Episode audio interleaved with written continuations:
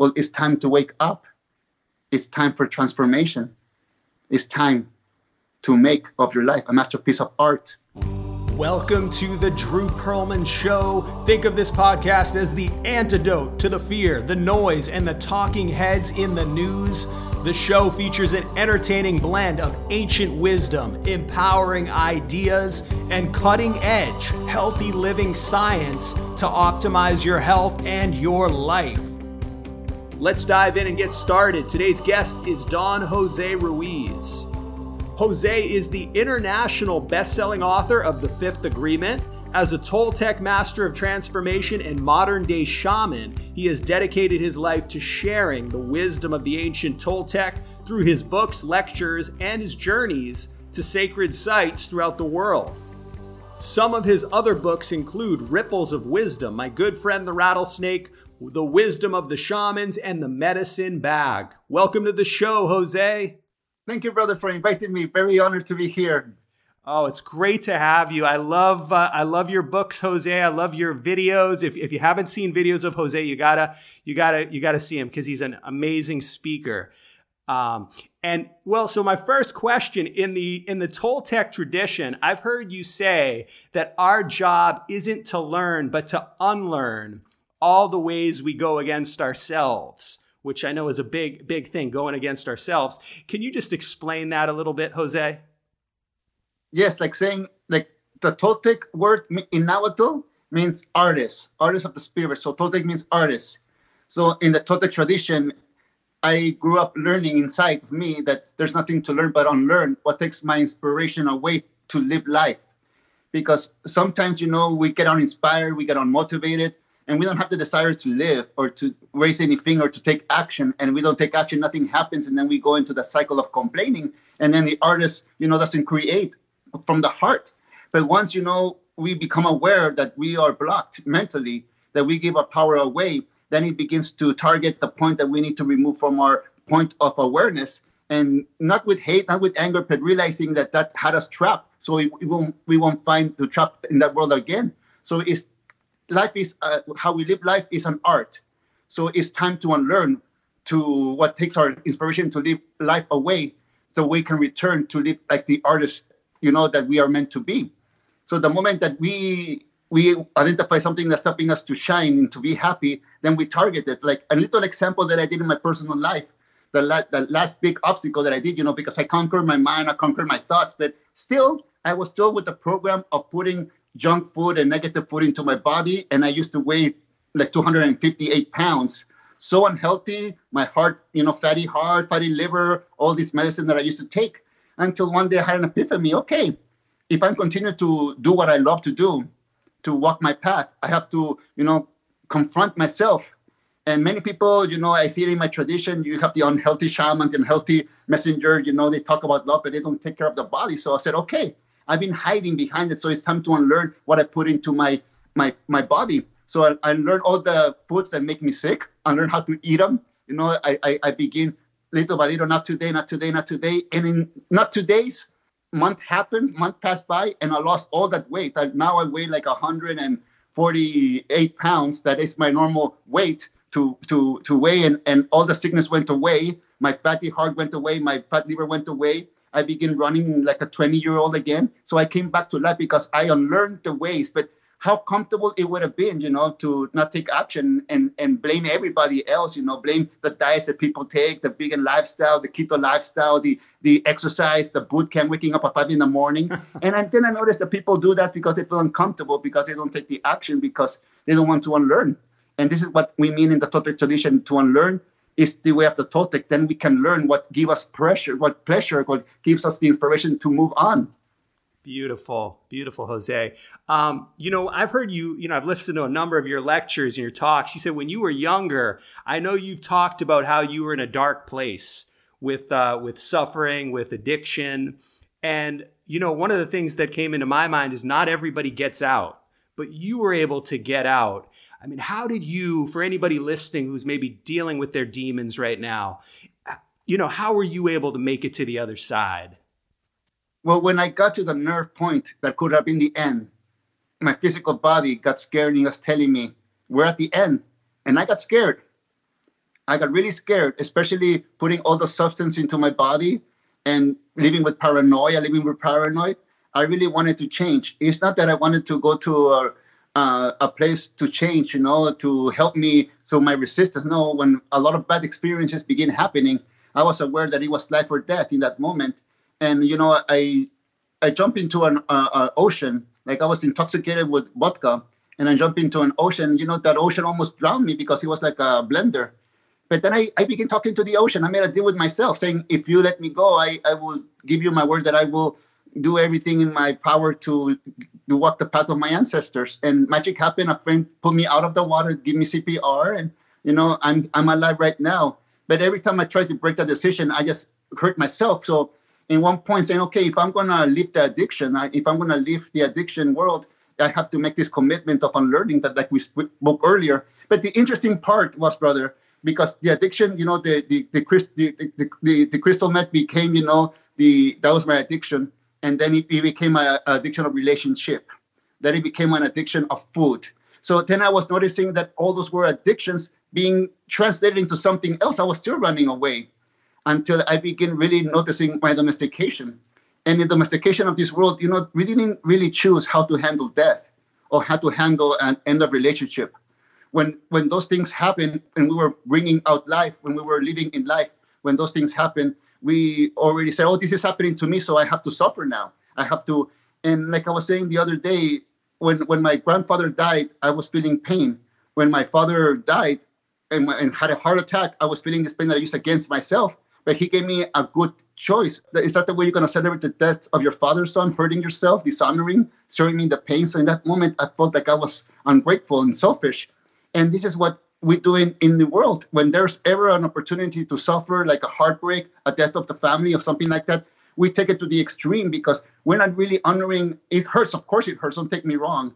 It hurts, but how do we live life when somebody passed 20 years ago and we're living like it's there still past today, or a heartbreak that was 20 years ago? And exactly was I broke up with that Jose that I used to live with in my 20s. I broke up with Jose that I used to be with the 30s. I broke up with myself in little ways. And then later I begin finding the true self that supports and respects me, how I need to be treated. And then how I treat myself, I find a relationship that no one has the right to scream at me. I don't have the right to scream at nobody.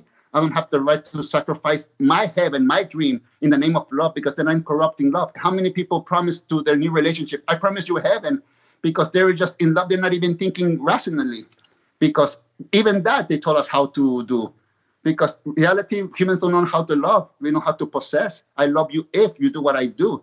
But the moment that you begin unlearning you begin seeing the whole program of the dream. And this is what i really discovered that my father's teaching. Imagine you're the only sober person in a room where everybody's completely drunk but not drunk with substance drunk with the addiction of suffering. And this is when we wake up living a dream. So now we don't like our dream we can change it. And this is the path of the toltec. In the Toltec tradition, there's nothing to learn but to unlearn. And it's growing up, basically. That's great. You know, and, and something else that I heard you say is how you um, you are the love of your life. And I was thinking, you know, imagine if everyone, like every person listening, everyone out there was madly in love with themselves. I mean, what the world would be like how, how do you think we can get better at practicing self love, Jose, for the average person listening out there? How do we get better at, at, at loving ourselves? The first thing is to stop listening how to learn how to love ourselves because it's something we do naturally. When someone tells us that we're doing it wrong, we begin to what? To doubt ourselves, that thinking we're doing it wrong. Then we become enabled. Then we cannot even think for ourselves. And then we walk in eggshells because we don't even support our own voice the moment that we support our own voice and listen to our voice and not be afraid of our failures or successes because they all go together. You know, a chemist didn't get the right, you know, the the the nice the perfume in just in the first try. It had to do a lot of tests. And also with us in life, we went through a lot of relationships, we went through a lot of learning. But the beautiful thing about it is honesty. When you're honest with yourself, you cannot lie to yourself. We can go to a psychic, gossip about ourselves. We can go to a psychiatrist, gossip about ourselves. And it's good if we don't want to see ourselves. Everything is a level of awareness. But when you just hit that road end, when you just crash face force and you know what you're doing, but you don't want to listen to yourself, then honesty is it's your best ally because you're being honest to let you know what you're doing that is going against yourself. And one thing that I noticed that I was going against myself, I was misusing fear. Why? Because I didn't respect fear. I was afraid of fear. And I ran away from fear. And fear in my life, I discovered that is an energy that deserves respect. So because it lets me aware of what I'm feeling, what I can destroy, what I need to tackle, what I need to overcome, is my ally. It's like having a co-pilot saying, "You're gonna crash," and you go, "Shut up, you!" No, I will, I'm gonna crash. No, the co-pilot seeing something that you're not seeing. So the same thing I'm saying to myself. The co-pilot is my consciousness. My reaction is the one who's just driving blindly and emotionally. But then I'm into a, a big, you know, commitment in life. When I'm married to Jose, when I married myself, for better or worse, my responsibility is to take care of the love of my life, which is myself. And every day that I wake up, brother, I make this prayer, may life protect me from myself. May I not irritate myself, irritate by what's happening in life, and give people power and use them to hurt myself. And this is something that I learned in my first marriage. I disrespected my wife, using her to hurt myself, and she did the same thing. That's why when we both talk to another saying we're not happy, and you know, to, to make the decision when you realize you love somebody and you realize that they're hurting themselves with you, what can you do? Stay so they can hurt themselves more? No, I, I did the, you know, the most heartbreaking thing that I did in that moment was to walk away. But then I noticed that I walk away was the great decision for her and me because I was in a disrespectful relationship with her. We were both hurting each other. And by her love, it's like waking up from a nightmare. Just like Robin Williams did in the my in the movie My Dreams May Come. She said to his wife, "You know, I may lose myself in hell, but I prefer to be in hell for eternity than be without you." And this is exactly what our essence, what our energy, what our spiritual force comes into life to seek kindness, to seek love, to stop the coldness, to end the machismo, because machismo is a way of life that suppress cold to stop our emotions so we can step on ants, so we can step on children, so we can abuse women, and abuse ourselves and push everybody away. And we're not love, we're fear. And in this dream of the planet, they say it's better to be feared because you're respected instead of love. Because when you're loved, people manipulate you, and it's not true. It's just a, a false greed to control humanity. Like my puppy teach me the power of the cookie. Once you are aware that you have the power of a cookie, your consciousness, and everybody wants that cookie. You can manipulate that, and this is what happened in spirituality. Many people begin manipulating the hurt and need. And this is why to tackle down the corruption of spirituality is to be honest with oneself. To say, okay, I'm having a hard time here. If I really want to look at the end of a relationship of self-abuse, it's like imagine your body is your own child and your kid is getting abused with your next spouse, let's say a second marriage, and the person is hurting your child. What are you going to do? Pretend it's not happening like many people do? And then that child becomes full of wounds and does a crazy act in this world because he just wants to be loved because he's not understood. This is the moment that we begin understanding where people come from because we have right now the world that is divided with anger and nobody understands where they're coming from or what their parents put into their head. They're just a program that they're just doing some other battle. They're not coming from the heart. And the people who have come to spirituality to wake up we don't pick sides you know because we know what it feels to to live in suffering. And we have the medicine. And like Jesus says, you know, my kingdom is not of your kingdom. My kingdom belongs to take care of the love of my life because this is where God lives. Everybody in this world is doing that with themselves. We're carrying something precious. Like when the conquistadors came to the old Mexico, they wanted to take all the precious stones, but the old shamans, the Nahuals, hit those stones so they couldn't be hidden. Of course, that was just a philosophy because those stones were the sacred consciousness that they can never take away. Beautiful. Um, Jose, I, I, remember hearing that uh, Gandhi was once asked about his message to the West, and he said, My life is my message. And I've heard you say something similar that we are all messengers. What message, Jose, are we all carrying and sharing with the world? Well, it's the message that we give to ourselves. We're all our messengers. The question it is, what kind of messenger are we? What's the relationship that we give to ourselves and to the people that we say we love with all our heart? And we look at it without guilt and shame, just to look at it to make a transformation, an act of power, like a, a decision. It's life or death, you know? And and then we, we, we look at it, okay, if I like my message, I continue, but if I don't like it, I can change it. It's like my dad said to me, you know, life is like a dream, son. And if you don't like your dream, you can change it. You can change your life. And the first thing you will witness all the excuses why not to, all the justifications why not to. And then you say, you're just complaining to yourself, you're just making excuses. So the best thing to do is to listen to the real you, to the listen to the prayer, to listen to your message. Because when you're giving a, a, a prayer, you're giving a message to the messenger, the angel, the guardian angel to take care of you. And when we do a prayer, who's listening? We are. We listen to our own prayer. And that's something that, you know, got distorted in life that when we pray, our guardian angel is outside of us. No, this is our guardian angel. This is the one that serves us. The, the, the mother, it is the body of life. But we are the energy that gets inside mother so we can be alive. And this is what it means the little angel holding the Virgin of Guadalupe.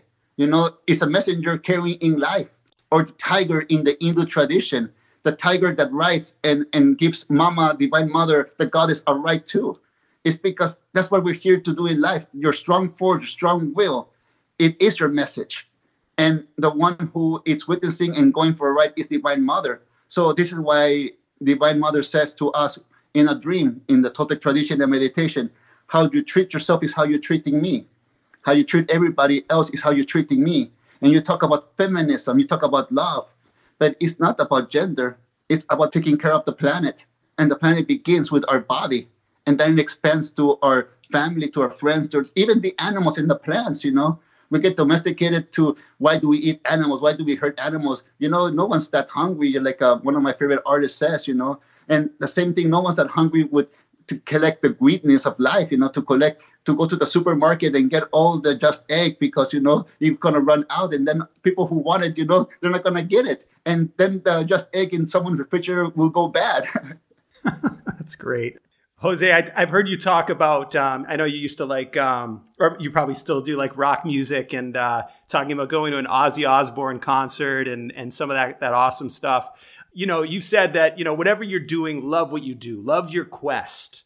Um, and how it's an ex- and maybe just go on talk a little bit about how you know whatever you're doing whether you're at an ozzy osbourne concert whether you're writing your new book um, it's all sort of a spiritual experience yes it's that it's what i call the dancing of flames because the flame is the passion so when you're passionate about something your body just takes over and celebrates life like for me, I've been the, in the process of going to a lot of bhajans.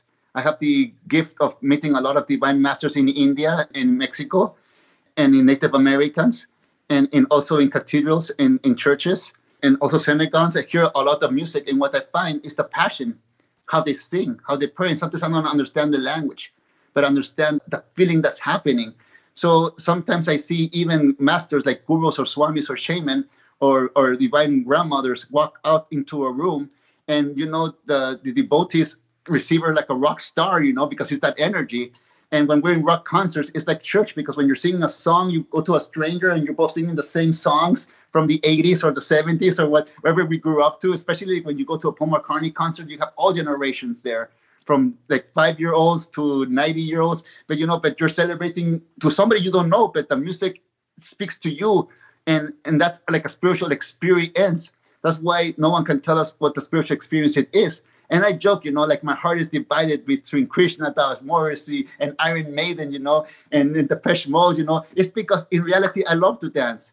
Just like the last day in india i was with my friends and and we decided to dance in rishikesh arti and it was just no no matter what the drum was playing you just begin letting loose and it's about that breaking the, the the the mind structure of the stiffness of not dancing or being the little kids in the corner with the little drink ne- never dancing but look at everybody you know because they have no one to dance to. If you have no one to dance to just dance alone and people will come and dance with you because that's the place of celebration. That's why i call myself the cosmic dancer because i begin dancing to any kind of music that moves my heart and the beautiful thing is when I'm in the car and I begin listening to any kind of music and I smile, I turn around and my co-pilot is my little puppy, you know, he has this smile and he smiles, you know, it's a genuine puppy smile, you know, and I changed the lyric to say his name, you know.